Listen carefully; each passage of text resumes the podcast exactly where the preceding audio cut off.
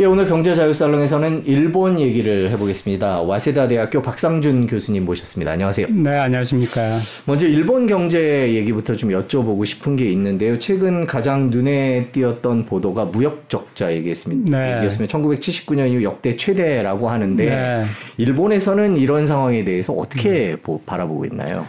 일본도 뭐 무역 적자가 이렇게 큰 거 좋아하진 않죠. 네. 그리고 또 이 무역 적자가 난 이유가 어, 일본도 뭐 원자재, 뭐 원유라든가 가스라든가 천연가스라든가 많이 수입을 해야 되는데 그 가격이 너무 많이 뛰었고요. 또 일본 엔화가 약세니까 네. 또더 많이 지불을 해야 되고 그래가지고 적자가 난 것이기 때문에 일본 경제에 좋지 않은 방식으로 일본에서도 또 전기료도 올려야 되고 그러니까 네. 부담이 되고 안 좋은 방식으로 적자가 났으니까 일본에서는 또 좋아하진 않지만은 하지만 일본은 2011년부터 2015년까지 5년 연속 무역 적자를 경험했던 적이 있어요. 네. 네 그때도 N 고가 있었고 또 그때도 원유가가 많이 상승을 했었고요. 그래서 지금 현재 일본에서 무역 적자가 어, 호주라든가 뭐 사우디아라비아 그리고 또뭐 그 UAE 이런 곳에서 굉장히 많이 나고 있거든요. 아, 네. 그래서 이거를 아주 구조적으로 위험한 무역 적자라고까지는 생각을 안 해요. 해피하지 않은 무역 적자지만은 구조적으로 아주 위험한 무역 적자라고까지는 생각은 하지 않습니다. 음, 그렇군요. 그러면은 상황이 달라지면 조금 나아질 거다 이런 긍정적인 생각들이 일본 내에 있다고 네, 이해될까요? 네, 왜냐면은 그 일본 기업의 실적을 보면은 그렇게 나쁘지 않거든요. 음. 그렇기 때문에 사실 가장 중요한 거는 이런 상황 속에서 기업이 얼마나 살아남느냐 또 얼마나 성장하느냐 하는 거잖아요. 근데 일본 기업들이 굉장히 과거에 안 좋았다가 2010년대에 이제 좋아지면서 지금은 일본 기업이 2022년도 지금 말씀하신 무역 적자가 2022년 네네네. 무역 적자인데 2022년도 결산이 일본은 대부분의 그 회사가 3월 말에 결산을 하기 때문에 네. 5월 되면 이제 그 결산이 나와요. 그래서 최근에 보도를 보면은 일본 상장 기업들의 영업 이익이라든가 그런 것은 오히려 전체적으로 보면은 약간 늘었거든요. 음.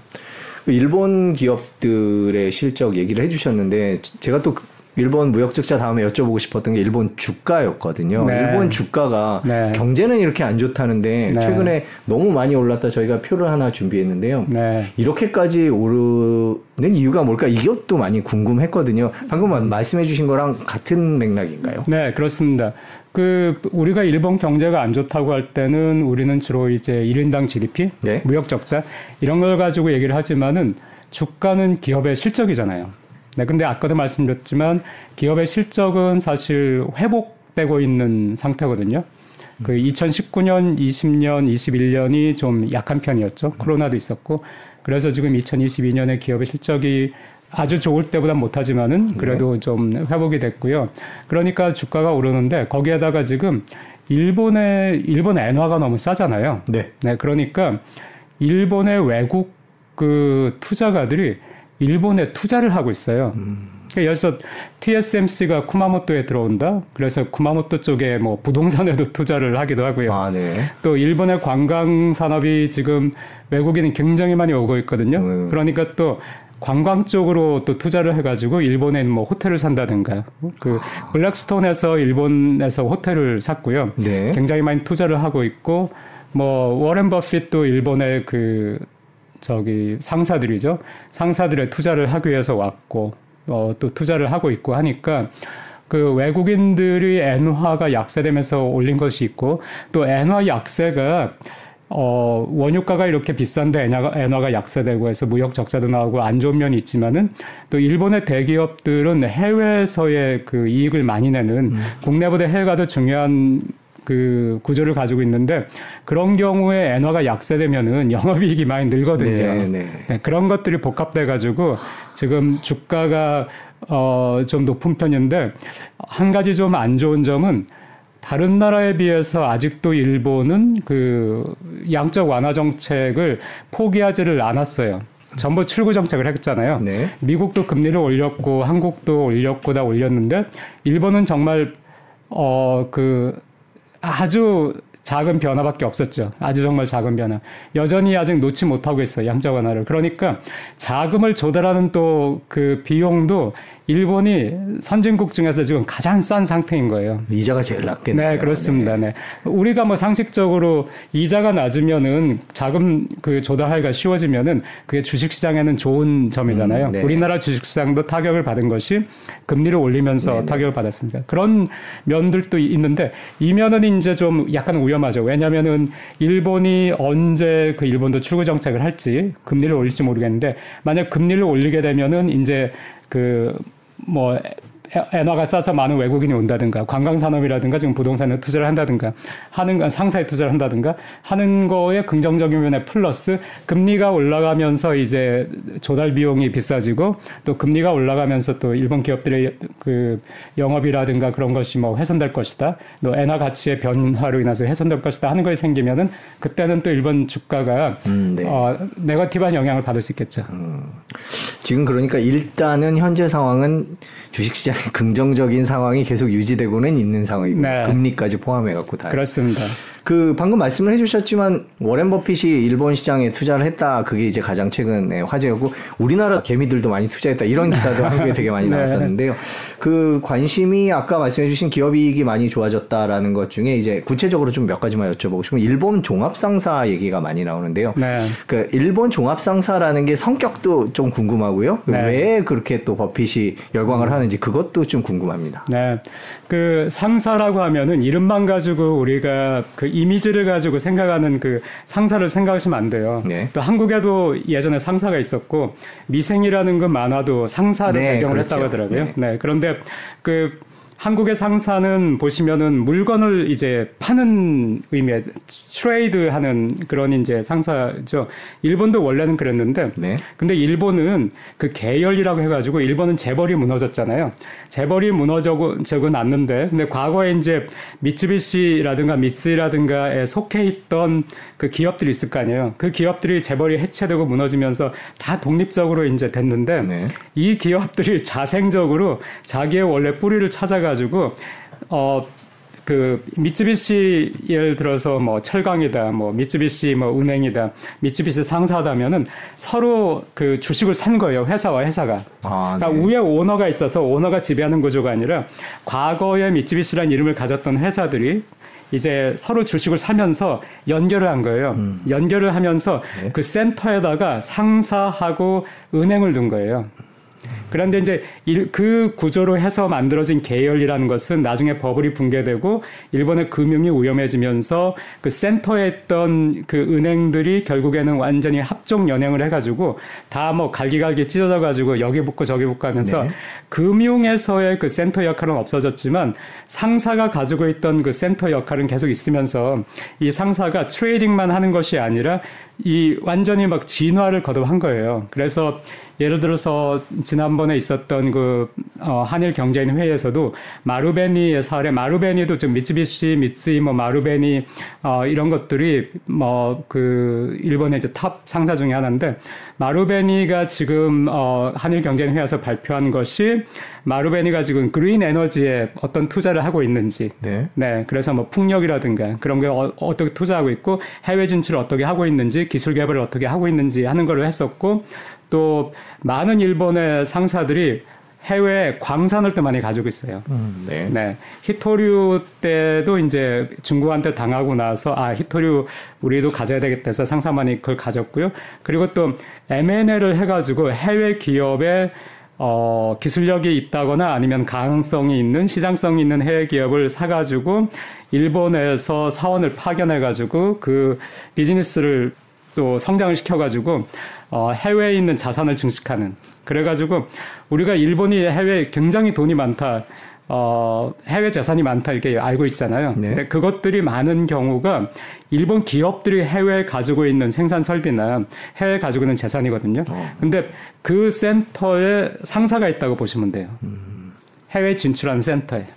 그러면 그 종합 상사들이 흔히 음. 우리가 알기에는 이제 뭐 예전 우리말로 오파상 그래갖고 이제 소개시켜주고 연결해주고 네. 뭐 수입해오고 이런 네. 회사였는데 사실상 일본의 종합상사들은 생산부터 판매까지 다 하는 그런 거대한 네. 회사들이군요, 그냥. 어, 돈을 벌 수 있는 영역이 있으면은 그게 M&A든지 광산 개발이든지 쉐일 가스든지 뭐든지 어, 투자를 하고요. 네. 그러니까 지금 워렌 버핏이 관심을 가지고 투자를 한다는 것이 지금 일본 경제가 무역도 굉장한 마이너스 그 적자고요. 네. 어, 그렇다고 하는데 원유가가 많이 올라가지고 힘들다고 하는데 상사들은 이럴 때 어, 일본이 한참 무역 적자로 시달렸던 2011년부터 2015년도 그렇고 이번도 상사들은 오히려 돈을 벌어요. 음. 왜냐하면은 해외에 워낙에 원자재에다가 투자를 많이 해놓고 소유하고 있는 것들이 있기 때문에 거기에서 이렇게 비쌀 때 상사들이 돈을 많이 벌고 있기 때문에 어, 상사가 특별하죠, 일본에서는. 예를 들어서 이제 제가 가르치는 와세다 대학에서 4학년 학생들이 나중에 그 취업을 하잖아요. 그러면 이제 서로 이제 아, 난 여기 취업해서 여기 취업해서 이제 얘기를 하죠. 네. 저도 이제 물어보죠. 어디 취업했냐고 얘기를 하면은 그 중에서 뭐 여기 했어요, 저기 했어요 하는데 만약에 저 미츠비시 상사예요? 아니면 마루벤이에요? 이러면은 다 박수를 칩니다. 아. 네. 일본 내에서도. 네. 뭐. 그러니까 일본의 명문 대학 학생들이 가장 가고 싶어 하는 것이 분야로 따지면 회사로 따지면 뭐 1, 2, 3, 4, 5 이렇게 쭉 있지만은 분야로 따진다면은 top 10에 가장 많이 들어 있는 그 industry 분야 어디냐 하면은 일본의 명문대학 학생들이 가장 가고 싶어 하는 것이 상사입니다. 근데 일본 경제 그러면은 이제 뭐 거품이 붕괴된 이후부터 여러 가지 뭐 좋은 얘기 나쁜 얘기 많이 들었습니다만은 지금은 저희가 종합 상사 얘기를 했는데 기술 뭐 첨단 기술 이런 거는 좀 우리나라가 더 낫지 않나 아니면 미국이 훨씬 낫지 않나 이런 얘기들이 있거든요. 그 네. 일본의 그 첨단 기술과 관련된 그런 회사들은 요즘에 음. 상황이 어떻습니까? 과거보다 상당히 못하죠. 뭐 예를 들어서 뭐 자동차도 지금 도요타나 뭐 현대자동차나 뭐 막상 막하인 셈이고요. 네. 또뭐 반도체 같은 경우에도 뭐 삼성이나 TSMC 를뭐 따라갈 수 있는 일본 기업이 없는 것이고요.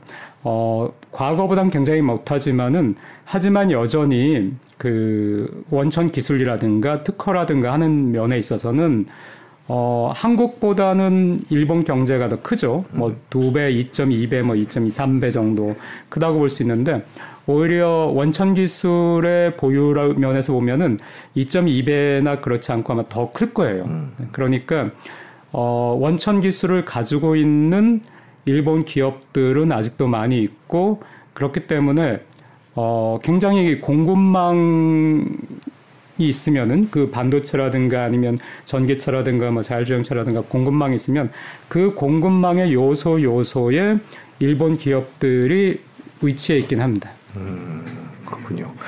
그 최근에 우리나라 분들도 그렇고 전 세계적으로 일본에 대한 투자를 많이 하고 있는데요. 보면은 뭐 일본 경제나 일본 기업들에 대한 긍정적인 생각을 갖고 하는 거겠죠. 그런 의견에 대해서 교수님 개인적으로는 어떻게 생각하세요?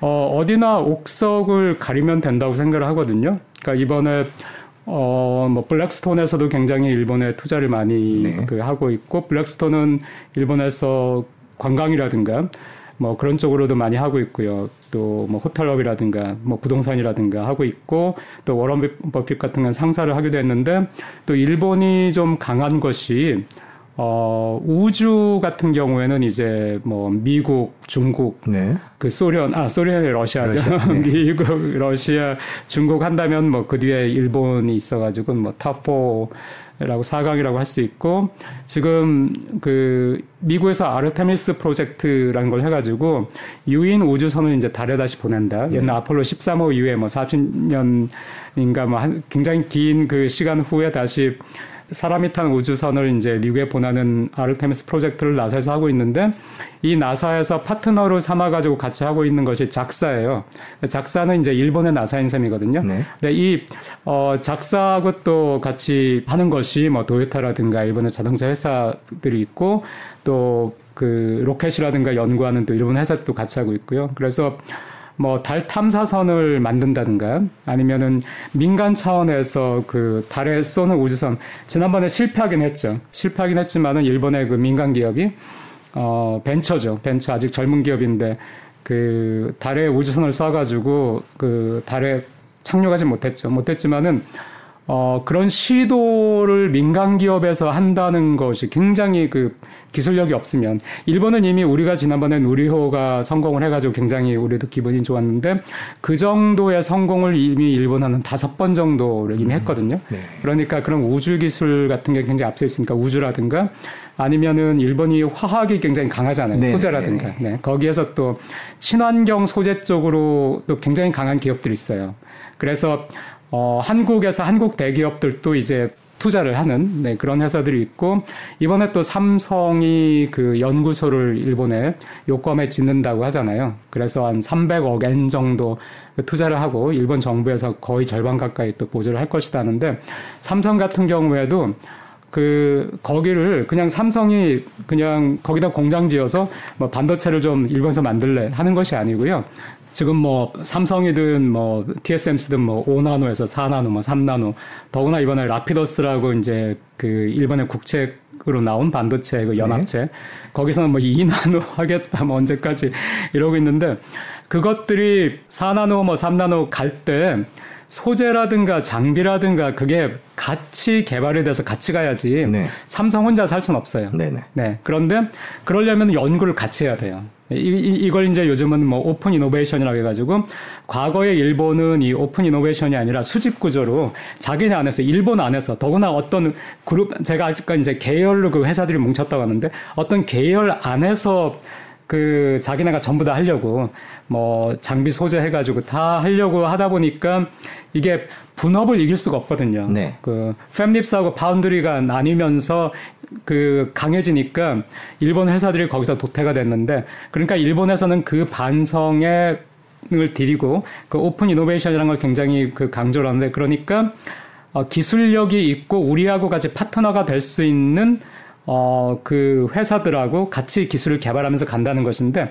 삼성도 이제 그런 입장인 것이죠. 음. 삼성도 가장 이 분야에서 뛰어난 회사들을 골라서 파트너를 삼아가지고 우리가 이제 첨단 기술을 연구하는데 뭐 같이 한다 이런 의미에서 하고 있는 것이기 때문에 그런 어, 가능성이 우리가 미래는 모르니까 뭐 우주가 우주 개발 탐사선 이런 게 성공할지 뭐 아니면 그 친환경 뭐 플라스틱 같은 걸 만드는 회사들이 얼마나 성공할지 모르지만은 그래도 그런 가능성 있는 회사들의 분산 투자를 하는 것이 저는 어, 좋다고 생각하기 때문에 그런 점에서는 뭐 투자할 만한 회사들은 일본에 있죠. 삼성전자도 그렇고 TSMC도 그렇고 일본에 이제 공장을 짓겠다 이런 얘기들을 많이 하면서 어, 왜 갑자기 다 그렇게 일본으로 가고 뭐 방금 보조금 얘기를 해주시긴 하셨습니다만은 그런 게 궁금합니다. 일본의 그 일본 기업도 그렇고 TSMC, 삼성 다 그렇게 저희가 지도를 하나 준비했는데 보니까 일본 전역에 이렇게 라피더스, TSMC, 삼성전자 이렇게 짓더라고요. 이렇게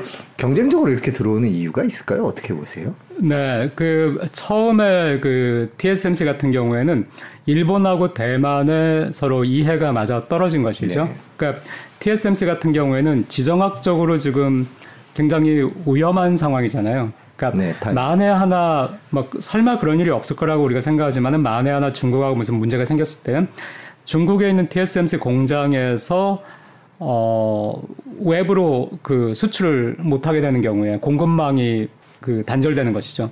어 그럴 때를 대비해 가지고 지금 TSMC는 미국에도 공장을 가지고 있고요. 네. 유럽에도 이제 공장을 짓고 이렇게 하고 이제 첨단 공장을 하고 있는데 일본에도 TSMC는 가지면 좋죠.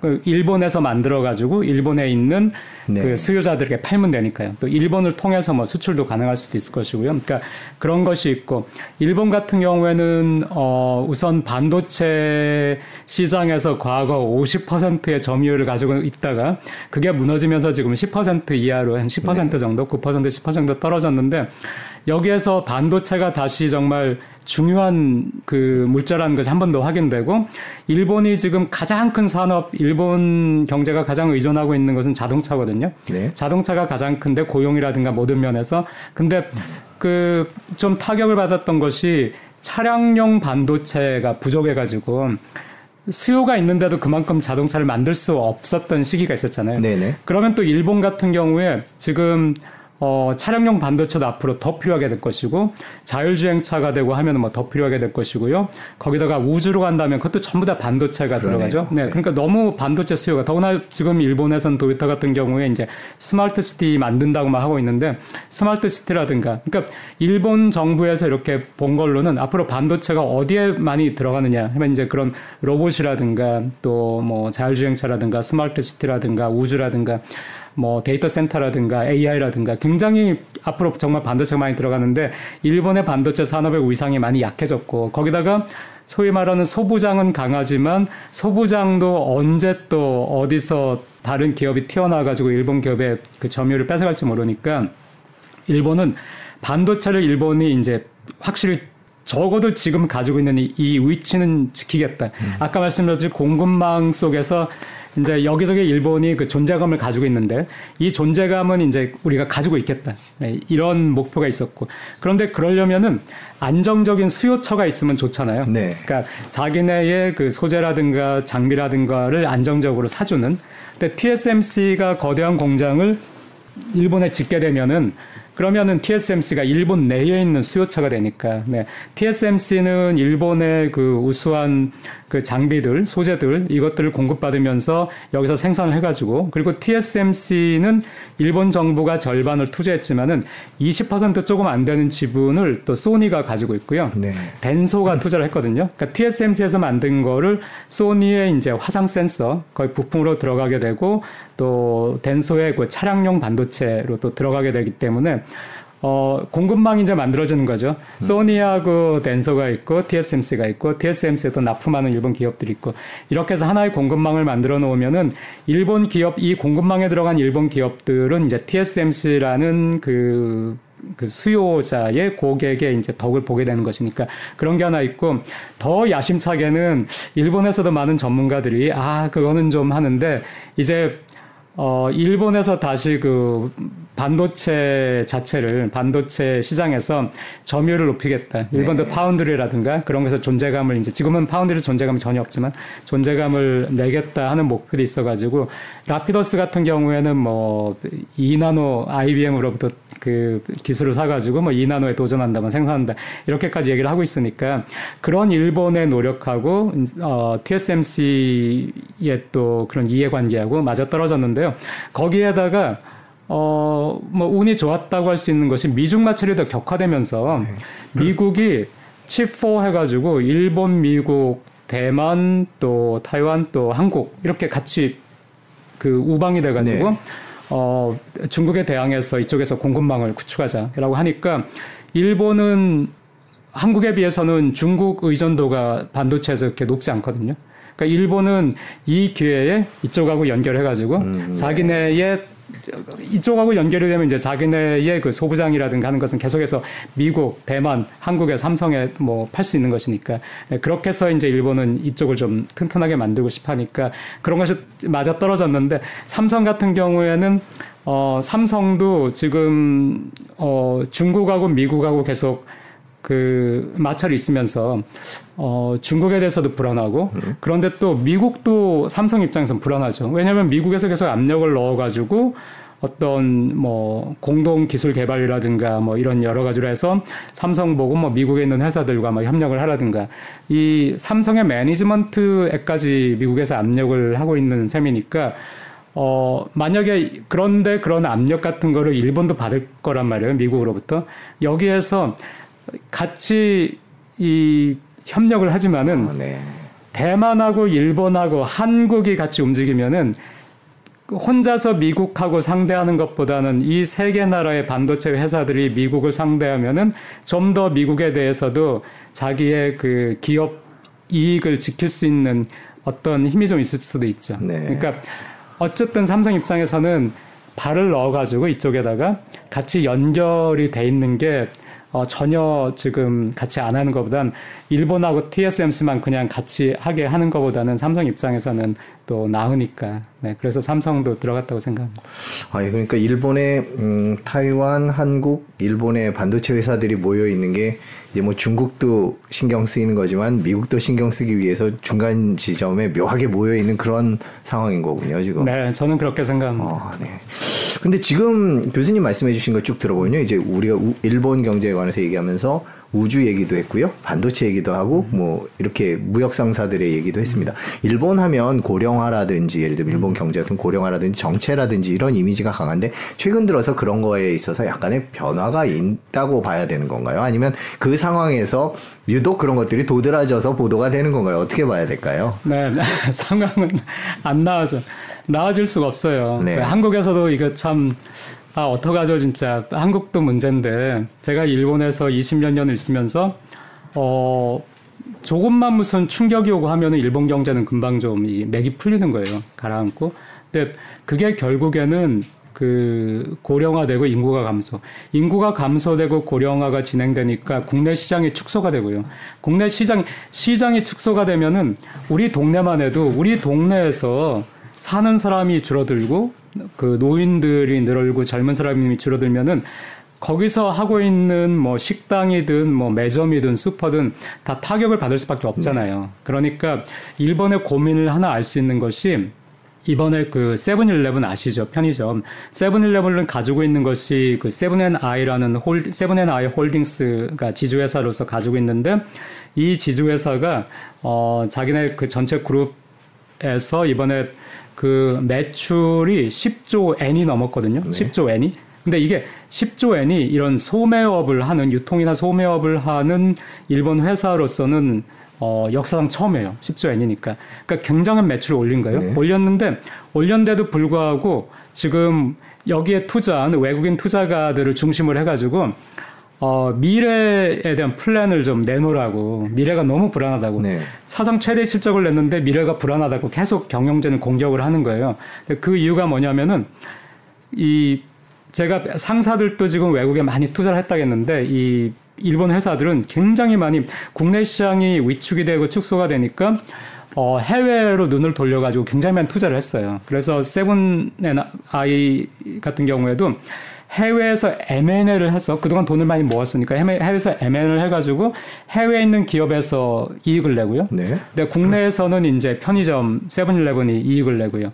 그런데 이 세븐일레븐의 이 세븐앤아이의 모체가 됐던 것이 슈퍼마켓인데 이 슈퍼마켓이 모체가 돼가지고 나중에 미국에서 세븐일레븐을 사오면서 이제 세븐일레븐을 일본 거로 만들었는데 이 모체가 된 슈퍼마켓은 몇 년째 적자예요. 아 일본 내에선 장사가 안 되는군요. 네, 생각을 해보세요.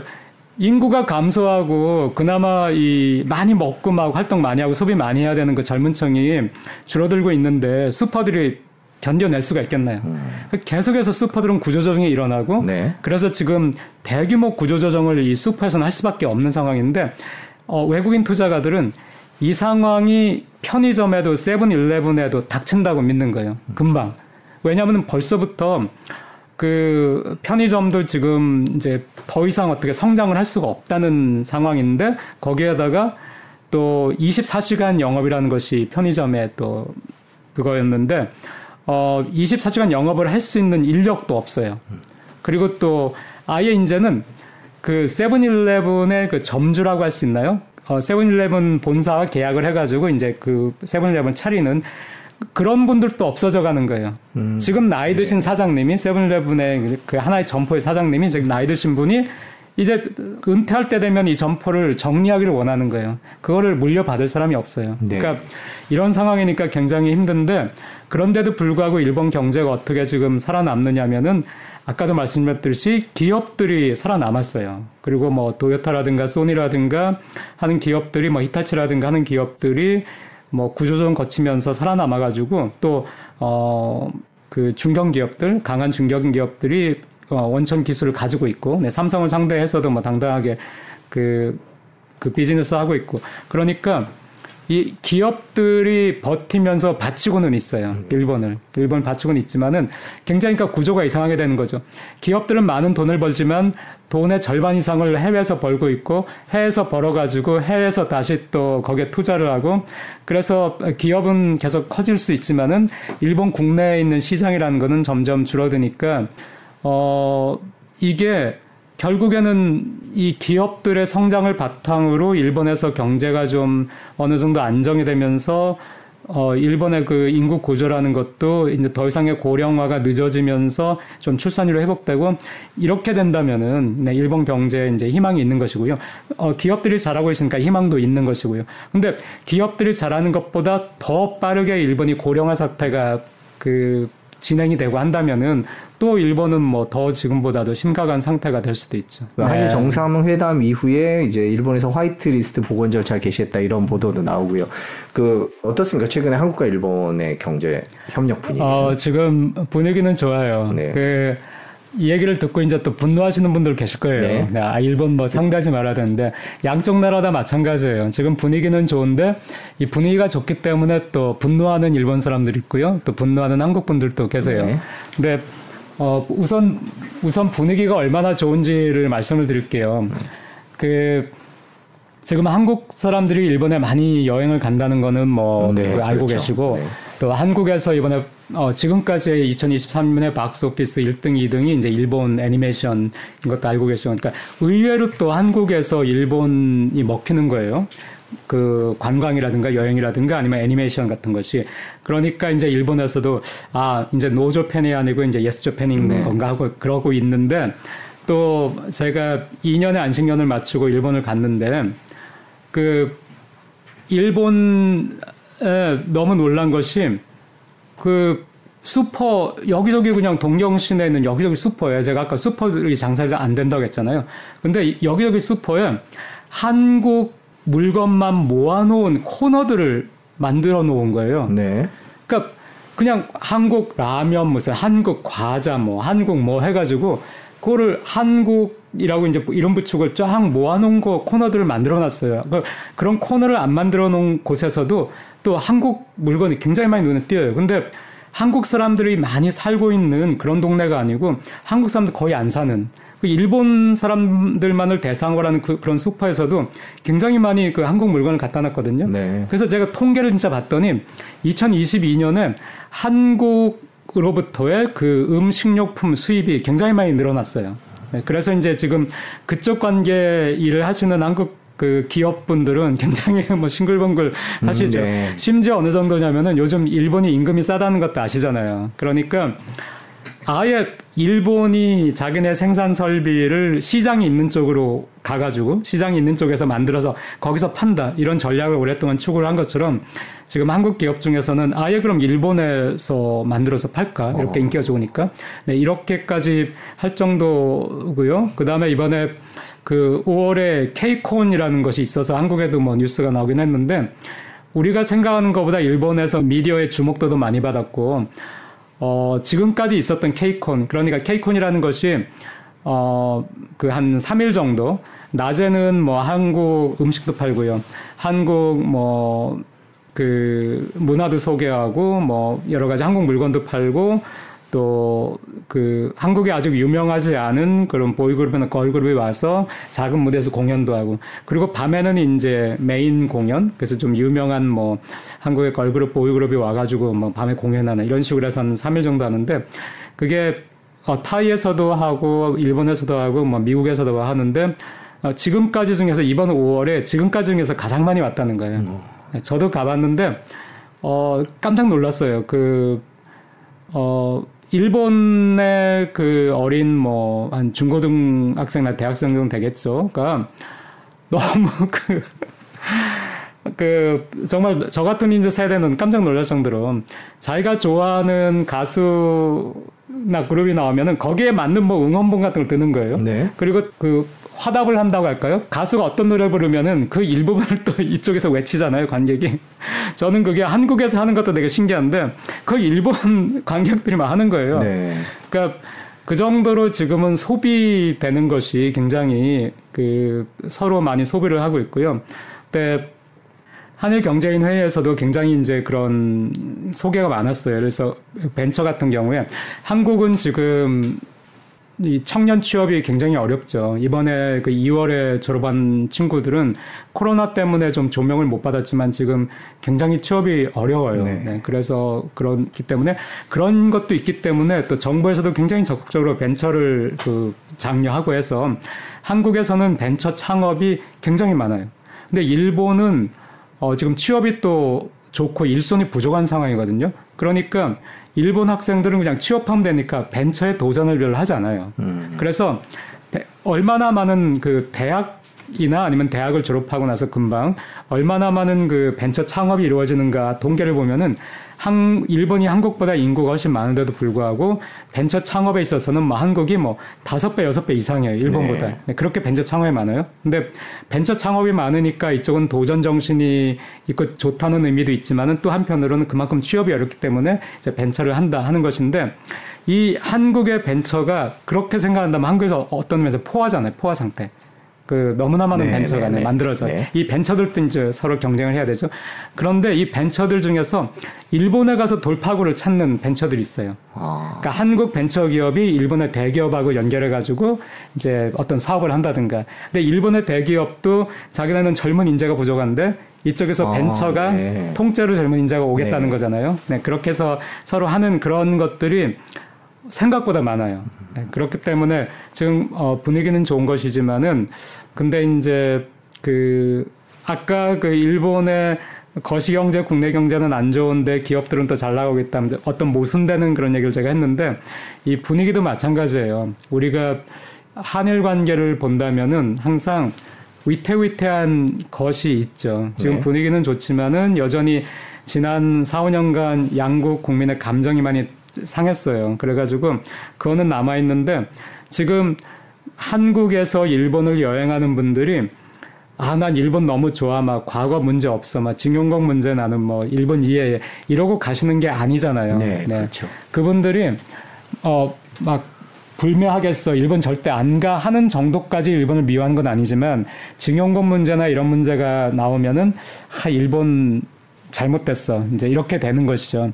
그것처럼 이 케이콘에 오고 일본 음식을 소, 한국 음식을 소비하고 한국 문화를 소비하고 하는 그 일본 사람들도 징용권 문제가 나오면은 아 우리 일본이 잘못했어요. 이건 뭐 인권의 문제로서 너무나 그 그분들에게 당연히 사죄하고 배상해야지. 또 이건 아닙니다. 네. 그러니까 어, 좋은 것 같은 이면에 서로 얘기를 안 하고 그걸 덮어두고 있기 때문에 그냥 흘러가는 것이지 그 이면에 보면 서로 굉장히 단절된 생각을 많이 하고 있거든요.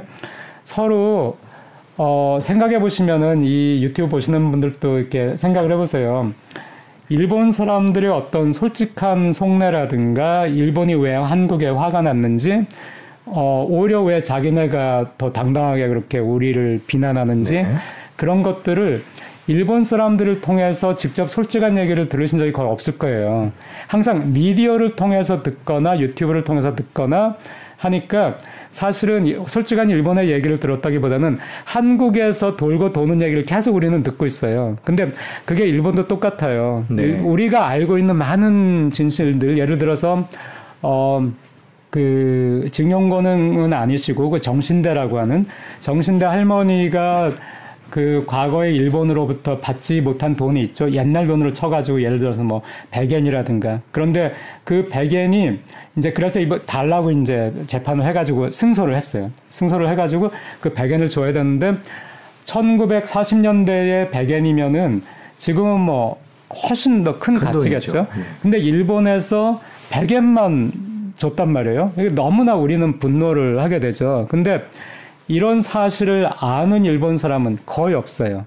일본 미디어에서 우리는 전 국민이 알면서 분노하는 거에 대해서 일본 미디어는 거의 보도를 안 해주고 보도를 한다 하더라도 요즘은 거의 신문을 보거나 하는 것이 아니라 그 포털을 보는데 포털의 메인에 걸리지 않으면 우리는 이런 뉴스가 포털의 메인에 걸리지만은 일본에서는 이게 포털의 메인에 걸리지 않으니까 이걸 아는 일본인은 없어요. 그러니까 일본은 일본대로 우리 얘기를 못 듣는 거예요. 음. 그러니까 굉장히 그 단절된 게 있어서 저는 항상 아유 그 참 지금 한국의 벤처 젊은 친구들의 벤처가 일본 대기업과 연결을 한다든가 해가지고 뭐 한다든가 아니면은 뭐 반도체에서 같이 오픈 이노베이션을 같이 한다든가 아니면 우주 같은 경우에도 이제 일본이 더 빨리 나가니까 한국에서 거기에서도 어떤 전체 공급망에서 비어 있는 부분을 한국에서 채워가면서 같이 가면은 또 한국에도 큰 도움이 되고 네. 해서 많은 그런 것이 있는데 어 그런 것이 진행되는 와중에도 서로 단절된 어떤 인식 같은 거 그것이 어 너무 또 다른 문제를 언제라도 일으킬 수 있기 때문에 위태위태하죠.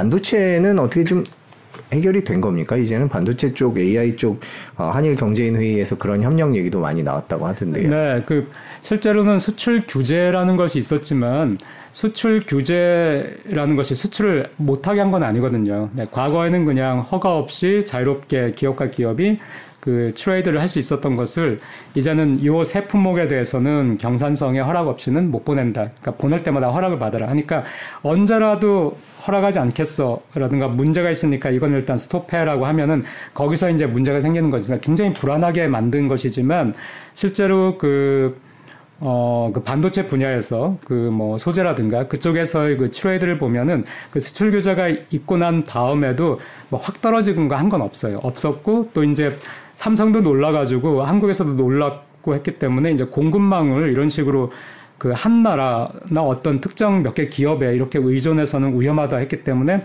그 뒤에 한국에서도 소부장을 키우자 많이 노력을 했고요. 또 어, 다변화하려고 공급망을 노력을 많이 했긴 했지만은 그래도 지금 이 삼성은 이 TSMC라든가 다른 회사들하고 뭐 정말 뭐라 그 그걸 뭐라고 하나요? 뭐라고 표현하나 그 어, 정말 그 위험한 경쟁을 하고 있는 거잖아요. 네, 휴대폰에서도 애플하고 노키아도 망했잖아요. 그러니까 애플하고 삼성의 휴대폰에서도 언제 누가 어떤 타격을 입을지 모르는 것이고 반도체라는 것도 언제 정말 삐끗 잘못해가지고 한 번 시장을 뺏기면은 어떻게 될지 모르는 네. 거잖아요. 네. 그러니까 삼성도 최고의 기술을 가진 기업들하고 연결해가지고 최고의 제품을 낮은 가격에 만들고 싶은 거예요. 그러니까 이 관계는 기업들이 원하는 이 관계라는 거는 굉장히 강력하기 때문에 이게 어, 수출 규제라든가 이게 만약에 중국이라든가 러시아라든가 뭐 그렇다면 또 다른 문제겠지만 한국과 일본 같은 관계에서는 이게 끊어진 건 아니에요. 끊어지지 않았고 여전히 계속 연결은 돼 있었고요. 그런데 이제 이 수출 규제를 완전히 해제하고 한국을 다시 화이트리스트에 올린다고 하면은 과거에 불안했던 것이 없어지는 것이고요. 네. 네. 그래서 지금은 어 그런 쪽으로 가고 있고 해서 반도체에서 그 큰 문제는 없어지는데 오히려 이제 지금은 미중 마찰로 인해서 한국 같으면은 중국이 큰 비중을 차지하는데 이 문제를 어떻게 할 것인가. 네, 미국에 대해서 어떻게 그 한국 기업의 이익을 어, 보호받을 수 있는 아니면 침해를 덜 받을 수 있을까 하는 그런 것이 오히려 지금은 어, 굉장히 큰 고민이 됐다고 생각합니다. 외교 얘기를 조금 해보겠습니다. 지금 어, 일본에서 여러 가지 국제 회의도 계속 열리고 열렸고요. 그런 측면에서 보면 이제 미국과 일본, 한국 이런 그 유대 관계 그리고 중국과 결국 맞서기 위한 이런 움직임들이 계속되고 있습니다. 일본에서는 중국과의 관계 외교 이런 것들을 어떻게 보고 있습니까? 그 어, 굉장히 그 일본은 영악하게 대처하죠. 음. 그 영악하다는 말이 좀 약간 나쁜 뉘앙스가 있을지 모르겠는데 네. 어, 영악 네, 그 좋은 의미로도 뭐 나쁜 의미로도 영악하다는 표현이 좋을 것 같은데 네.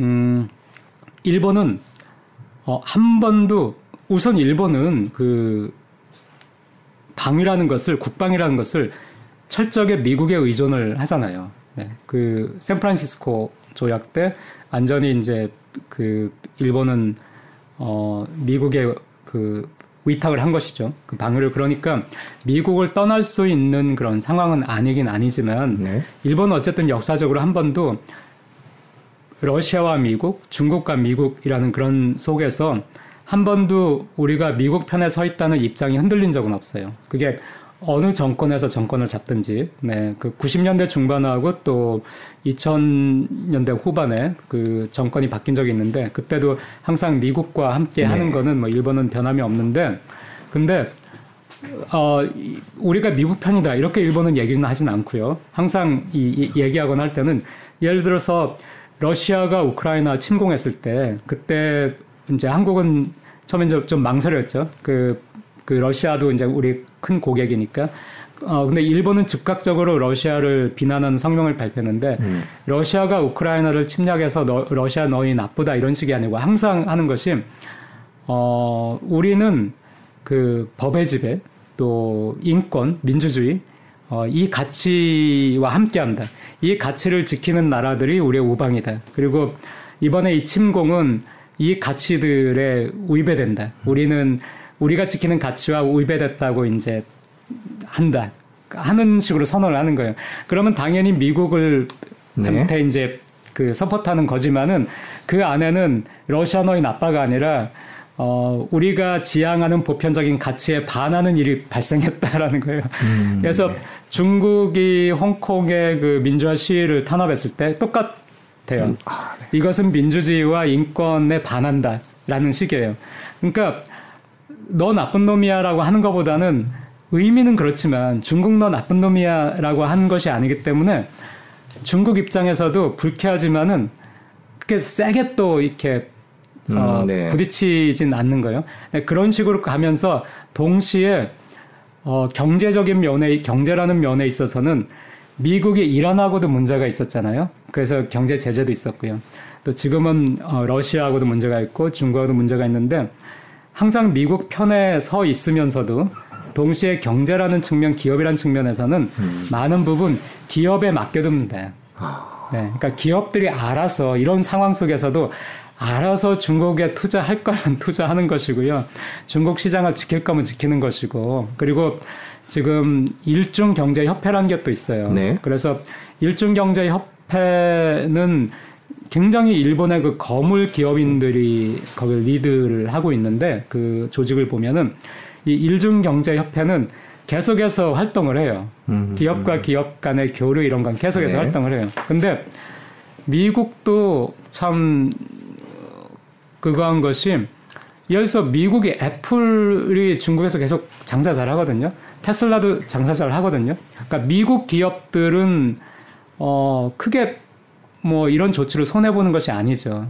그러니까 일본 이 기업들이 알아서 이렇게 분명하게 내놓은 표면적으로 분명하게 내놓은 어떤 제재라든가 미국에서 이런 것들은 수출하면 안 되라든가 이런 것들은 뭐 어느 이상은 안 되라든가 한 것들은 다 지키면서 네, 그 안에서 여전히 그 중국 시장을 놓치지 않기 위한 노력들은 동시에 해요. 그러니까 어 제가 이제 영악하다고 하는 것이 그런 의미에서 러시아 경제제를 전 온 세계가 하고 있는데 일본 러시아에 석유를 사오더라고요. 보니까 석유를 계속 받죠. 이제 그런 것들도 이제 같은 맥락인가요? 그 기업들이 얽혀 있고 뭐 그래서 그런 건가요? 그럼? 네. 아 근데 어, 크게는 지금 러시아 원유, 일본이 원유라든가 가스라든가 굉장히 필요하잖아요. 네. 그래서 상사들이 그쪽에 많이 투자를 했거든요. 그런데 굉장히 큰 뭐 1조 뭐 엔이라든가 굉장히 큰 그런 투자와 관련해서는 일본 회사들이 철수를 했어요. 아, 철수. 네네네. 네. 그러니까 철수를 했고 이제 그 위험을 회피, 하기 위해서 철수를 했기 때문에 크게는 분명하게 그 러시아와는 선을 그은 거예요. 그렇긴 하지만은 이제 만약에 그런 것들이 있으면은 지금 그 현상은 러시아라든가 러시아든 중국이든 지금 러시아가 우크라이나를 침공했기 때문에 어, 지금 제재를 가하고 있는데 그런데도 불구하고 제3국을 통해서 여기서 제3국이라는 것이 이제 중국인데 중국을 통해서 러시아와의 교역 같은 것이 어, 그 제재도 불구하고 있다는 것이 어, 이번에 뭐 G7에서도 그런 네. 뭐 얘기들이 나왔고요. 어, 그런 것 들에 대한 이제 경고라든가 이런 것도 있는데 어, 그 작은 부분이긴 하지만은 그런 거는 기업 수준에서 일본이 있기는 하죠. 음. 과거에 한참 냉전 시대에도 도시바라는 일본 기업이 그 소련 잠수함에 들어가는 부품을 소련에 팔아가지고 난리가 난 적이 있었거든요. 네. 일본을 이해하려면 일단 일본 기업을 이해해야 되겠군요. 네. 그 미국 대선이 다가오고 그러면서 이제 미중 갈등은 더 심해질 것이다. 그러면 우리나라는 어떻게 해야 되느냐라는 얘기를 많이들 하는데요. 그러면 일본을 일본 외교가 영악하다고 하시니까 음, 그러면 네. 일본은 그런 사이에서 어떤 스탠스를 취할 거라고 보십니까? 저는 어 일본 같은 스탠스 지금 말씀드린 그러니까 우리는 자유민주주의의 편이다. 우리는 어, 인권을 존중한다. 우리는 법의 지배를 존중한다. 하는 그런 것들을 유지를 하면서 유지를 하니까 이제 이번에 한국도 G7에 초청을 받았잖아요. 그러니까 G7하고 같이 가는 것이죠. 그리고 또 미국이라든가 서유럽과 같이 가는 것이죠. 같이 가는 거긴 하지만은 동시에 일본은 중국을 적으로 들려고도 하지 않는 외교니까 우리도 동시에 중국을 적으로 들 필요는 없는 것 같아요. 그러니까 최대한 중국을 자극하지 말고 중국과 미국 편을 들면서도 중국이 보기에 미국 편을 들지만은 우리가 개인적인 그 관계 속에서도 어, 저쪽 편을 드는데 그걸 얄밉게 저쪽 나한테 깐족대면서 얄밉게 저쪽 편을 드는 친구가 있고 저쪽 편을 들긴 하지만 나한테도 예의를 지키고 어느 정도의 그 선을 지키는 그런 친구가 있을 때 깐족대는 친구한테 더 분노가 폭발하죠. 그러니까 일본 같은 경우는 이제 어, 그러지 않는 깐족되는 친구가 되지 않으려고 하는 것이 일본의 그 외교고 또 외교가 눈을 감은 부분에 있어서는 뭐 이란이든 뭐 러시아든 중국이든 일본 기업들은 알아서 그 빠져나갈 구멍이 있으면 빠져나가 또 그냥 놔두는 것이니까 네. 저는 그런 점은 항상 예전부터 그냥 일본 벤치마킹 해도 되지 않나. 그 나라 자체가 자꾸 뭐 중국 편이냐 미국 편이냐면은 서로 예를 어떻게 해보려고 하거든요. 근데 그런 것이 아니면은 오히려 그 일관된 어떤 그런 노선을 어, 지속적으로 보여주면은 결국에는 그게 어, 일본처럼 정착되지 않을까 하는 생각도 합니다. 저는 결국에는 좋은 거는 아니라고 생각을 해요. 왜냐면은 기업들 입장에서는 가장 좋은 것이 그 컨트리 리스크가 없는 게 그냥 가장 좋거든요. 네. 자유롭게 자유무역을 통해서 경쟁해가지고 우리가 그만한 기술 능력만 있다면은 뭐 중국에도 많이 팔고 미국에도 많이 팔고 그렇게 하는 것이 기업 입장에서는 가장 좋은데 지금 정치적인 리스크로 인해 가지고 그게 막힌 거잖아요. 근데 해필이면 또 우리는 많은 부분 중국 경제에 의존을 하고 있는데 그런 중국에 대해서 지금 미국이 또 우리는 미국이라든가 일본이라든가 유럽이라든가 이쪽 편에 만약에 두 개가 나뉜다면은 둘 중에 하나를 선택해야만 된다면은 한국은 어쩔 수 없이 그쪽 미국 편에 서야 되는데 근데 이 해필이면은 미국이 적으로 지금 삼고 있는 중국하고도 한국이 굉장히 많이 경제적으로 연결을 됐기 때문에 한국 기업에는 지금 안 좋은 상황이고 걱정되는 상황이죠. 일본도 안 좋지만 일본은 우리보다는 중국에 대한 의존도 훨씬 약하니까요. 음, 네. 네, 그래서 많이 걱정이 되기 때문에 어 저는 그거를 굉장히 정부나 정치하는 분들이나 언론에도 많이 부탁을 하고 싶어요. 뭐냐면은 기업들의 얘기를 기업들은 굉장히 신중하기 때문에 수출 규제 때도 마찬가지만 수출 규제 때 삼성이라든가 피해를 입을 수도 있는 한국 기업에서 한마디 아무 말도 안 했죠. 네. 네. 그러니까 가만히 조용하죠. 기업들은 겉으로는 굉장히 한국 기업들은 조용히 하는 것이 침묵을 지키는 것이 기업의 이익에 부합하기 때문에 침묵을 지키죠. 하지만은 그 기업들도 얼마나 하고 싶은 말이 많겠어요. 정부에 대해서 언론에 대해서 그러면은 저는 지금 일본이 막 굉장히 그 고령화라든가 인구 감소 때문에 어렵다고 말씀드렸잖아요. 근데 이제 그게 한국에 닥치는 파도잖아요. 그래서 지금 한국이 굉장히 어려운 그런 굉장히 크리티컬한 부분에 나와 있는데 이 와중에 일본을 지킨 것이 제가 기업이라고 말씀드렸잖아요. 네. 똑같이 한국도 지금 한국을 지킬 수 있는 것은 기업이거든요.